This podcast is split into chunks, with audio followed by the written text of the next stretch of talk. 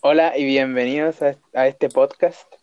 Vamos a hablar hoy sobre eh, La cantante Galva. Es una obra de teatro escrita por Eugenio Ionesco. Los integrantes son Matías Ollarse y yo, Diego Castro. ¿Qué va, Eh, Galva?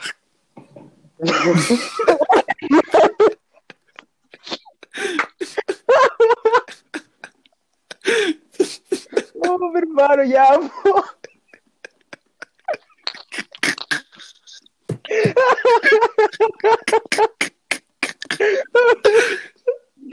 Oh, ya, ya, ya, ahora sí. Calla, alarma. Calla. Ya, ya, ahora sí, ahora sí, ahora sí. Ya la próxima va así, así. Ya, sí, la vez- no la vez-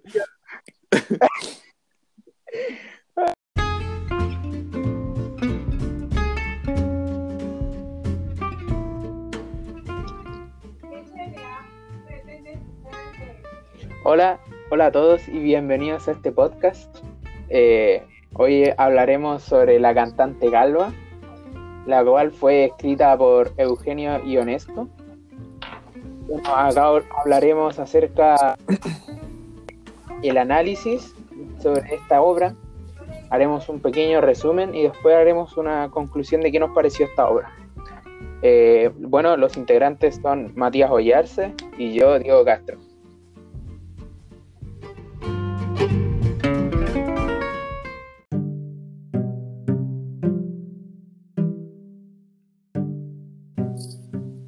Eh, bueno, como decía mi compañero Diego, eh, partimos con una especie de historia de la obra, su contexto histórico y en qué, en qué está eh, como basada. Ahí, Sí. Bueno, eh, esta obra llamada La cantante calva fue escrita por Eugenio Ionesco. La obra pertenece a, a la a una corriente literaria llamada el teatro del absurdo. Esta obra se estrenó el 11 de mayo de 1950. Eh, en- y el 4 de septiembre de 1952 fue publicada por primera vez el guion de esta obra esta obra se hizo muy famoso en, en Francia, a tal punto de que en 1955 fue enviada, eh, se hizo su primera obra de teatro en, en Madrid. Después, en 1968, el 1 de septiembre de 1968 fue transmitida a través de la televisión. Eh, bueno, como decía, la primera función eh, en realidad tuvo baja eh, crítica de respecto al público, ya que rompía con todas las estructuras dramáticas que, que venían del, del género, un género de drama o de teatro realista y que viene a ser cambiado por este nuevo estilo del teatro de lo absurdo. Eh, la primera obra, y durante muchos años fue dirigida por Nicolás Bataille, o Bataille, y que también hizo el, el papel del señor Martin. Eh, bueno, hablando un poco de la obra, eh, la obra, en resumen, tiene a sus protagonistas que son el señor y la señora Martin, los cuales eh, se cuenta como una noche de, de su vida, eh, de una especie de reunión con los amigos, que son el señor y la señora Martin. Eh, los Smith son los protagonistas. Y mm, bueno, de eso se trata. Al final es una noche en donde ellos como se juntan, se reúnen, como una especie de Empiezan día a contar casual y cotidiano, claro, eso mismo.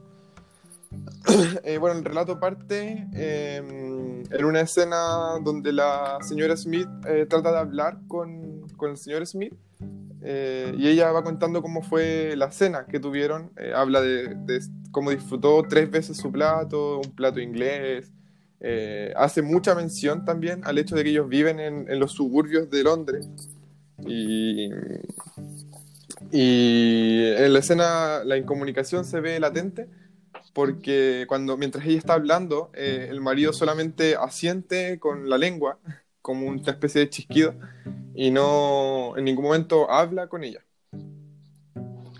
Eh, luego eh, tenemos que el, de esa escena de, de donde están conversando, eh, tiene una especie de discusión sí, con falta de argumento, o sea, no argumentativa, eh, que es característica del relato. Durante muchas partes del relato se puede ver que la trama en sí no tiene argumentos. Eh, un hecho no conlleva al hecho siguiente, no hay una especie de causa-efecto, sino que la causa se va rondeando todo el rato en lo mismo y sucede en toda parte de la obra. Eh, entre tanto, después aparece su criada, la Mary, eh, después los Martin, que también tienen un problema como de vacío de personaje, sobre todo porque ellos no tienen como una especie, tienen una especie de amnesia y olvidan que son marido y mujer y viven una escena en la que no recuerdan haberse visto o haberse conocido, pero se les olvida prácticamente que son marido y mujer. Complementando a eso, eh, perdón, eh, complementando a eso, eh, ellos empiezan a relatar cómo fue su día hasta llegar a ese punto, dándose a conocer que vivían en el mismo en el mismo lugar, en el mismo departamento, en el mismo todo y que tenían una hija en común. Y así es como es que llegan a saber, oh, nosotros somos un matrimonio. Claro, es una especie de olvido, como decía, donde al final de todo logran reconocerse, pero prácticamente sin convicción de todo lo que sucede. Eh, bueno, luego de esa escena aparece eh, Mary, la, criada, y también ocurre algo extraño en de ella confiesa que en realidad su nombre es Sherlock Holmes, una especie de sátira del concepto de verdad eh, de la obra y también revela de que ellos no son quienes dicen ser, que la hija que tienen en común supuestamente no es la misma. Eh, esto se fundamenta en que, claro, los dos dicen que tienen una hija de un ojo color blanco y otro rojo, pero uno lo tendría al izquierdo y el otro a la derecha, y el otro caso lo tendría el rojo a la derecha y el, otro, y el blanco a la izquierda. Entonces, no son lo mismo, es una especie de cuál es el concepto de verdad que se ve en la obra.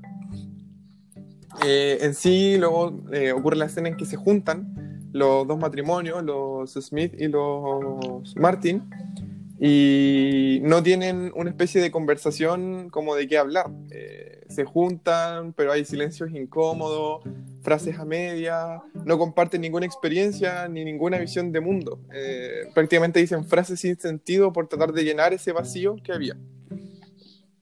Eh, después de ah, bueno, después de la escena de la reunión que ellos tienen, empiezan a escuchar timbres en la puerta eh, en el primero, la señora Smith va a ver quién es y no hay nadie. En el segundo, también. Y entre medio también se puede ver, como ya mencionaste anteriormente, de que hay vacíos eh, al momento de hablar. Hay silencios incómodos. Hasta que llega el cuarto timbre y es cuando entra el, bombero en este caso. Eh, bueno, y acá se empieza, empieza a haber una, una discusión acerca de que si de verdad hay alguien o no cuando, toca el cuando tocan el timbre. Y están así un largo rato. Y el bombero también dice que en el tercer timbre hizo él una broma, pero que en los dos anteriores, en los dos primeros, no hizo ninguno, que no había nadie. claro, esta, escena eh, de la puerta, que es como tan característica de la obra, una de las escenas más importantes de la obra, también la vamos a analizar un poco más adelante, eh, en la parte de, de, los tres temas principales que nosotros encontramos de la obra, una escena fundamental. Pero, en fin, la escena es una discusión sin sentido eh, y ah, logra esa escena hacer que entre el bombero, que viene siendo otro personaje, eh, que llena, que al final es el último personaje que entra a la obra. en todo el relato luego se cuenta de que el bombero mantiene una especie de relación con Mary y que ella, en realidad las, dos familias no lo aprueban porque Mary, al ser una criada, eh, es como muy poca cosa para el bombero, cosa que también viene siendo una burla de UNESCO hacia la cultura o la alta sociedad. Eh, bueno, el bombero con su entrada pasa a ser como el foco de atención. Eh, todo el mundo quiere oír su historia, su historia y esto principalmente porque eh, antes cuando estuvieron solos había un silencio incómodo, no lograban encontrar un tema en común. Entonces el bombero viene siendo como la vía de escape hacia ese silencio incómodo y viene siendo el centro de atención de toda la reunión que tienen en ese momento. Pero a su vez la incongruencia se va multiplicando, eh, el bombero también tiene cierta incongruencia en una escena donde dice que él eh, no me voy a sentar y no tengo tiempo para quedarme, y al segundo él se sienta y se queda. Y, es algo bastante ilógico también dentro de la, de la, trama, pero él dice que va a hacer algo, como decía antes, entonces eh, a veces los hechos no tienen su efecto que debería tener en el teatro realista. Eh, habla ciertas, cuenta ciertas anécdotas basadas como en, en fábulas bien conocidas, pero las moralejas no tienen sentido con la, con la realidad. Básicamente en la obra se basa en no tener ningún sentido. Eh, al final del relato se puede ver, el bombero se retira, eh, Mary también, y los Smith y los Martin quedan solos de nuevo, y esta vez en vez de un silencio incómodo, eh, parece haber una especie de discusión tremenda en donde sale una irracional desde el centro de todos los personajes y empiezan a decir puras palabras sin sentido. Eh, cada uno habla un tema diferente, cosa que termina siendo algo súper extraño eh, en la obra, y cada uno habla, grita, grita, hasta que al final los Smith salen del, de la escena y quedan solamente los Martin que vuelven a empezar la obra, eh, como repitiendo la historia, con los mismos, los mismos diálogos que comenzó la obra con los Smith, esta vez los protagonistas son los Martin y ellos ahora dicen ser los Smith. Entonces es una especie de, que la historia se repite de nuevo y, y eso, es como parte del resumen de la, de la obra.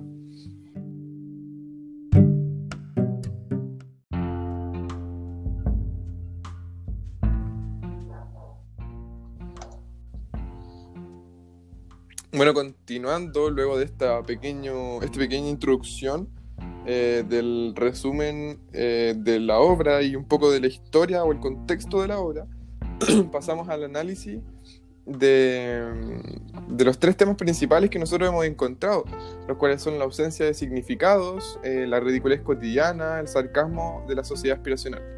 Estos tres temas están en la obra y también son parte central del teatro de lo absurdo eh, bueno, partiendo por la ausencia de significado, esta trata de, como dice su nombre, eh, la falta de significado dentro del propósito de ciertas acciones del texto. Eh, los personajes también carecen de significado. Eh, ya lo mencionaba antes, en ciertas escenas, por ejemplo la del bombero, en una parte el bombero dice que va, no se puede quedar y que no se puede sentar. Y termina quedándose y sentándose, cosa que no tiene ninguna lógica con lo que él había dicho. Eh, como decía, este, el género de teatro absurdo proviene de un existencialismo, de una falta de significado de la vida, por lo cual la obra en sí tiene una falta de significado tanto en las acciones, tanto en los personajes, como en el mensaje que quizás quiere transmitir. El hecho de que no hay significado dentro de las cosas que pasan, dentro de la cotidianidad, hay mucha falta de, de los significados. Eh, un vacío en los personajes, por ejemplo, el señor y la señora Martin, eh, son personajes que prácticamente todos los relatos o todos los diálogos que tienen eh, son lejanos, mecánicos, no tienen ningún eh, sentimiento entre medio y de hecho pasan por ese proceso de amnesia en donde no recuerdan, no se recuerdan uno con el otro. Y luego cuando se recuerdan, mm, prácticamente quizás hay una pequeña demostración de afecto, pero no, no pasa a ser nada más que algo mecánico. Entonces hay un vacío en los personajes, hay una ausencia de los significados en las acciones, eh, y esto sucede en, casi toda la obra. Eh, las acciones que pasan no siempre revelan eh, una consecuencia, una causa-efecto. bueno, en el caso de la ridiculez cotidiana, ¿me podría revelar algo más, compañero Diego? Sí, continuando con la ridiculez cotidiana, bueno, es hacer el ridículo, como bien lo dice la palabra, hacer el quedar en vergüenza, hacer quedar en vergüenza en frente de todos. Y por ejemplo, siguiendo con el mismo ejemplo que tú diste, por ejemplo, del bombero, que tú decías, ya, eh, no tiene sentido que diga, eh, que diga, no me puedo quedar, y que al final se quede. Pero también hay algo muy ridículo en eso, y es que él, en esa misma parte, él empieza a preguntar si en, su en sus casas habían incendios, y si la señora, de la, la señora Smith le pregunta, a la señora Smith le pregunta si tenía un incendio, un pequeño, haciendo referencia a, coquetear, por así decirlo, de una manera con, ella. ahí se está quedando en ridículo porque lo está haciendo enfrente de su marido y enfrente de todos. Eh, claro, y dentro de esta ridiculez, eh, más allá también de, cosas extra que, suceden, eh, es ridículo las acciones los personajes en la obra. sí, bueno, continuando con algún otro ejemplo, podríamos decir que también es ridículo de cómo, cómo no tiene ninguna relación lo que hablan por, de partida con lo que hablan y cómo es que terminan desarrollando esa conversación. No sé si quieres agregar algo más. Claro, las conversaciones, sí, bueno, como decías tú, pues las conversaciones carecen de, de sentido. sentido. Eh, podemos ver que los dos, los dos temas que ya hemos mencionado, tanto la ausencia de significado como la ridiculez cotidiana, eh, guardan una relación tremenda entre sí, porque ambos eh, temas uno carece, carecen de significado, las acciones, y también son ridículas. Demuestra, y UNESCO en esta obra demuestra lo ridículo que puede ser la cotidianidad, sobre todo eh, post-guerra mundial, para quizás un soldado que luego vino de haber enfrentado la guerra. Eh, era súper ridículo el tema de decidir eh, qué aceite comprar, o disfrutar una comida inglesa, o entre hartas cosas que se discuten que en realidad no tienen ninguna importancia, como la escena de la puerta. Claro, como la escena de la puerta. Mm. Pasando también al sarcasmo en la sociedad aspiracional, que es nuestro último tema en, análisis de la obra. Eh, el sarcasmo en la sociedad aspiracional trata principalmente en el, sentido que nos quiere dar Ionesco de la aspiración de las sociedades eh, a ser en algún momento. Claro, por eh, ejemplo, en la obra se puede, ver, efectivamente al principio de la obra, cuando están conversando los protagonistas están hablando de cómo es su vida y cómo es lo, cómo influye su donde viven, en, me refiero al país obviamente, también su apellido, qué es lo que comen y qué es lo que no comen. Ahí hay un hay una alta eh, sarcasmo hacia la sociedad. Como que yo Claro, es un, un, sarcasmo. Pero en realidad no, uno no quiere ser eso, sino que uno quiere estar así y vivir nomás. Claro, aquí Ionesco también, eh, como decía, se burla de esta aspiración la que quieren las sociedades de llegar a que al fin y al cabo la aspiración de ser inglés o de ser europeo no significa nada más que preocuparse de, de ridiculeces, de preocuparse del apellido, preocuparse de que la comida es inglesa, de que el agua es inglesa, que se ve al principio de la obra y que también sucede eh, más adelante, de que renombran en cada momento el hecho de que están en los suburbios de Londres. Eh, este sarcasmo se ve en la obra y como vemos los tres temas en sí que ya hemos tratado están relacionados, los tres están en la obra y en casi todos los actos que cometen, en casi todos los personajes, eh, los tres temas están presentes, tanto la ausencia de significado, como la ridiculez cotidiana, como el sarcasmo en la sociedad aspiracional.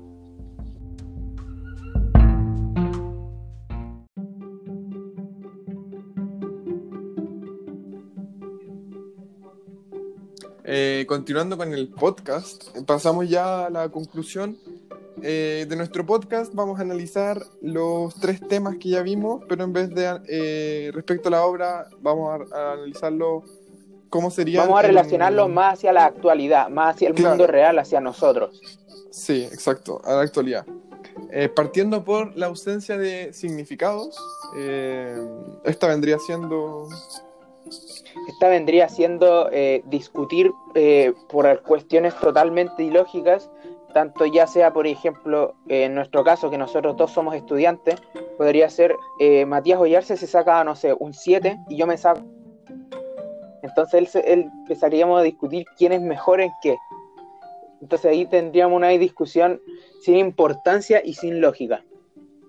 Claro.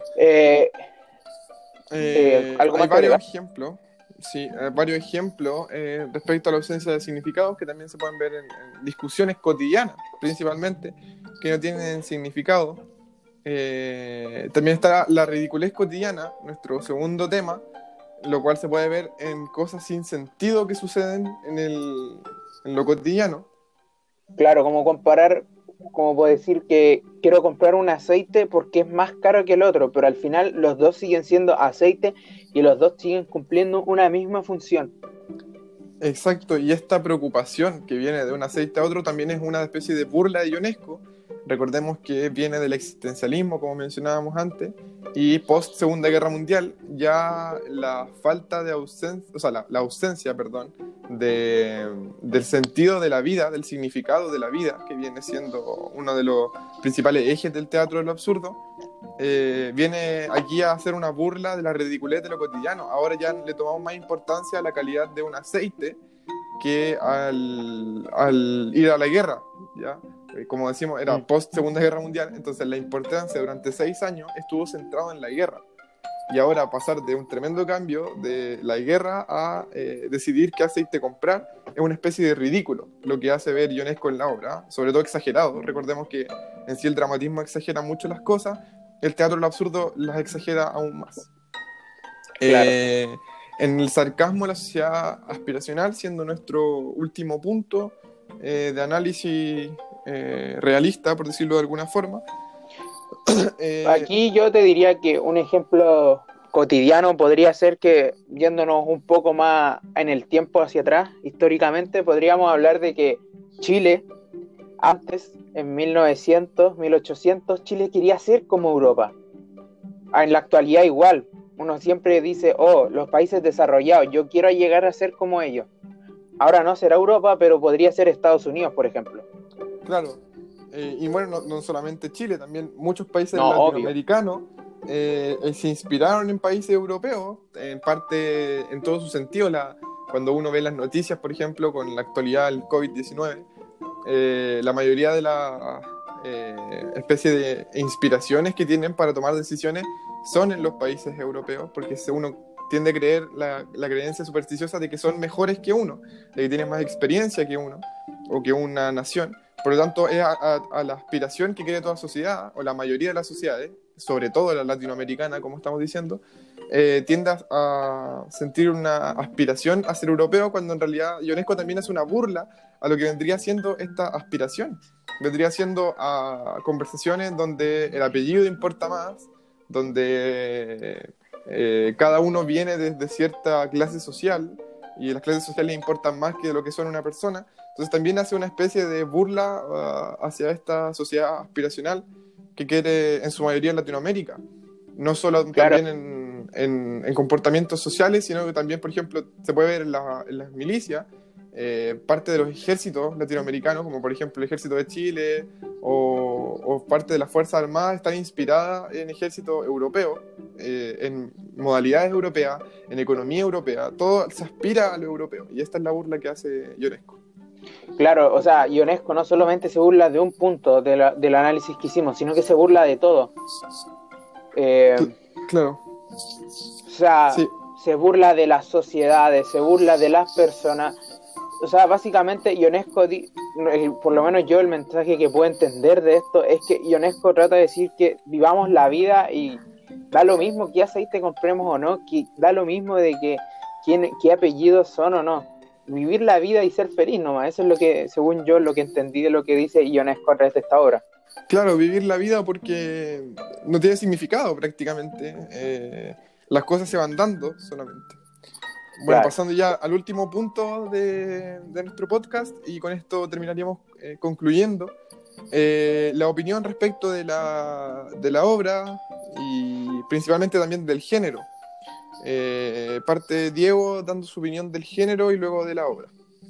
Eh, bueno, eh, en parte, o sea, igual la encontré buena porque nos da a entender cómo es que se vivía en realidad de una posguerra mundial, la Segunda Guerra Mundial que vendría siendo en este caso. Entonces nos da una visión de cómo es que la gente se preocupa, oh, mi apellido, oh, mi, mi aceite tiene que ser mejor que el tuyo, cosas así. Entonces igual como que me dio a entender muchas cosas y que nosotros deberíamos preocuparnos más de vivir el, el hoy en día que el vivir preocupados de, oh, qué mejor asiste que este, o, oh, yo soy mejor persona que tú porque tengo estas cosas, o porque yo tengo un mejor apellido que tú. Claro, y eso también eh, ya no solo se da posguerra mundial, sino que también se puede ver incluso hoy en día la diferencia de las clases sociales eh, impactante, sobre todo en Chile, un país con alta diferencia social, diferencia de clase, y que de repente también hace la diferencia en cómo la gente trata al resto. Eh, con lo que respecto a, a, tu opinión de la obra, entonces, ¿te gusta? ¿No te gusta? Sí, en realidad a mí me gustó porque me da a entender varias cosas y, y eh, reflexionar más cómo es que se vive en la actualidad y en el pasado y relacionarlo. Eh, sí, bueno, y de hecho el, el, el motivo de, del teatro lo absurdo tampoco es dejar una moraleja, pero podemos ver que en este caso la deja de forma eh, como secundaria, indirecto, indirectamente, exacto, deja una, una, especie de moraleja, aunque no es su propósito, sino que es una crítica claro. a su propósito. Eh, por parte mía, mi opinión respecto al género, eh, la verdad puedo decir que no, me, no es el género al que yo más eh, avale o el que más me guste, pero también debo admitir que es un género que hace mucho cambio y, es una especie de género que enfrenta eh, de forma muy valiente lo que vendría siendo todo el teatro realista anteriormente, eh, durante muchos años, y por eso tuvo muy poca acogida al principio, luego vino teniendo más acogida por las críticas que hacía. Pero eh, al comienzo, la poca crítica que se dio también viene siendo por su cambio drástico que da. A mí personalmente no me mata, ni por decirlo de alguna manera, no, no, me llama tanto la atención, pero no lo encuentro un mal género, lo encuentro bastante valiente para haberse hecho un cambio tan drástico, sobre todo en la época. Eh, con respecto a la obra, la obra puedo decir que me gustó bastante, eh, aunque partes que tienen cierta falta de lógica me costó entenderla me costó entenderlas harto y tuve que hacer una especie de análisis, como lo hicimos recién, eh, con la sociedad actual para poder entender ciertas partes, como lo es sobre todo la última parte, en donde están discutiendo y donde se ponen a decir cosas sin sentido, que estuve harto rato reflexionando acerca de qué trataba. Eh, la obra en sí me gustó, pero creo que es una obra que es difícil de entender o, o difícil de relacionar con el mundo actual. Y si es recomendable, yo creo que sí es recomendable. No sé qué opinas tú. Yo sí, yo la recomendaría. Pero para dar un mensaje hay que hacer un análisis más o menos como profundo para poder entender el mensaje, que en realidad no es eso lo que quiere entregar, pero si uno lo quiere ver así, sí. Y lo que nos deja sin duda alguna es que es una de las obras más importantes dentro del teatro del absurdo y sobre todo de Ionesco, el autor franco franco-rumano, que también es uno de los autores más importantes dentro de este género, con no solamente la cantante Calva, sino que otras obras también importantes. Claro. Eh, no sé si tienes algo que agregar. O no, está todo dicho. todo está listo. Está todo realizado. Eh, bueno, muchas gracias por haber escuchado nuestro podcast. Este vendría siendo el final de, de todo el podcast y reiteramos nuestro agradecimiento y espero que se encuentren bien y cuídense en cada uno en sus casas.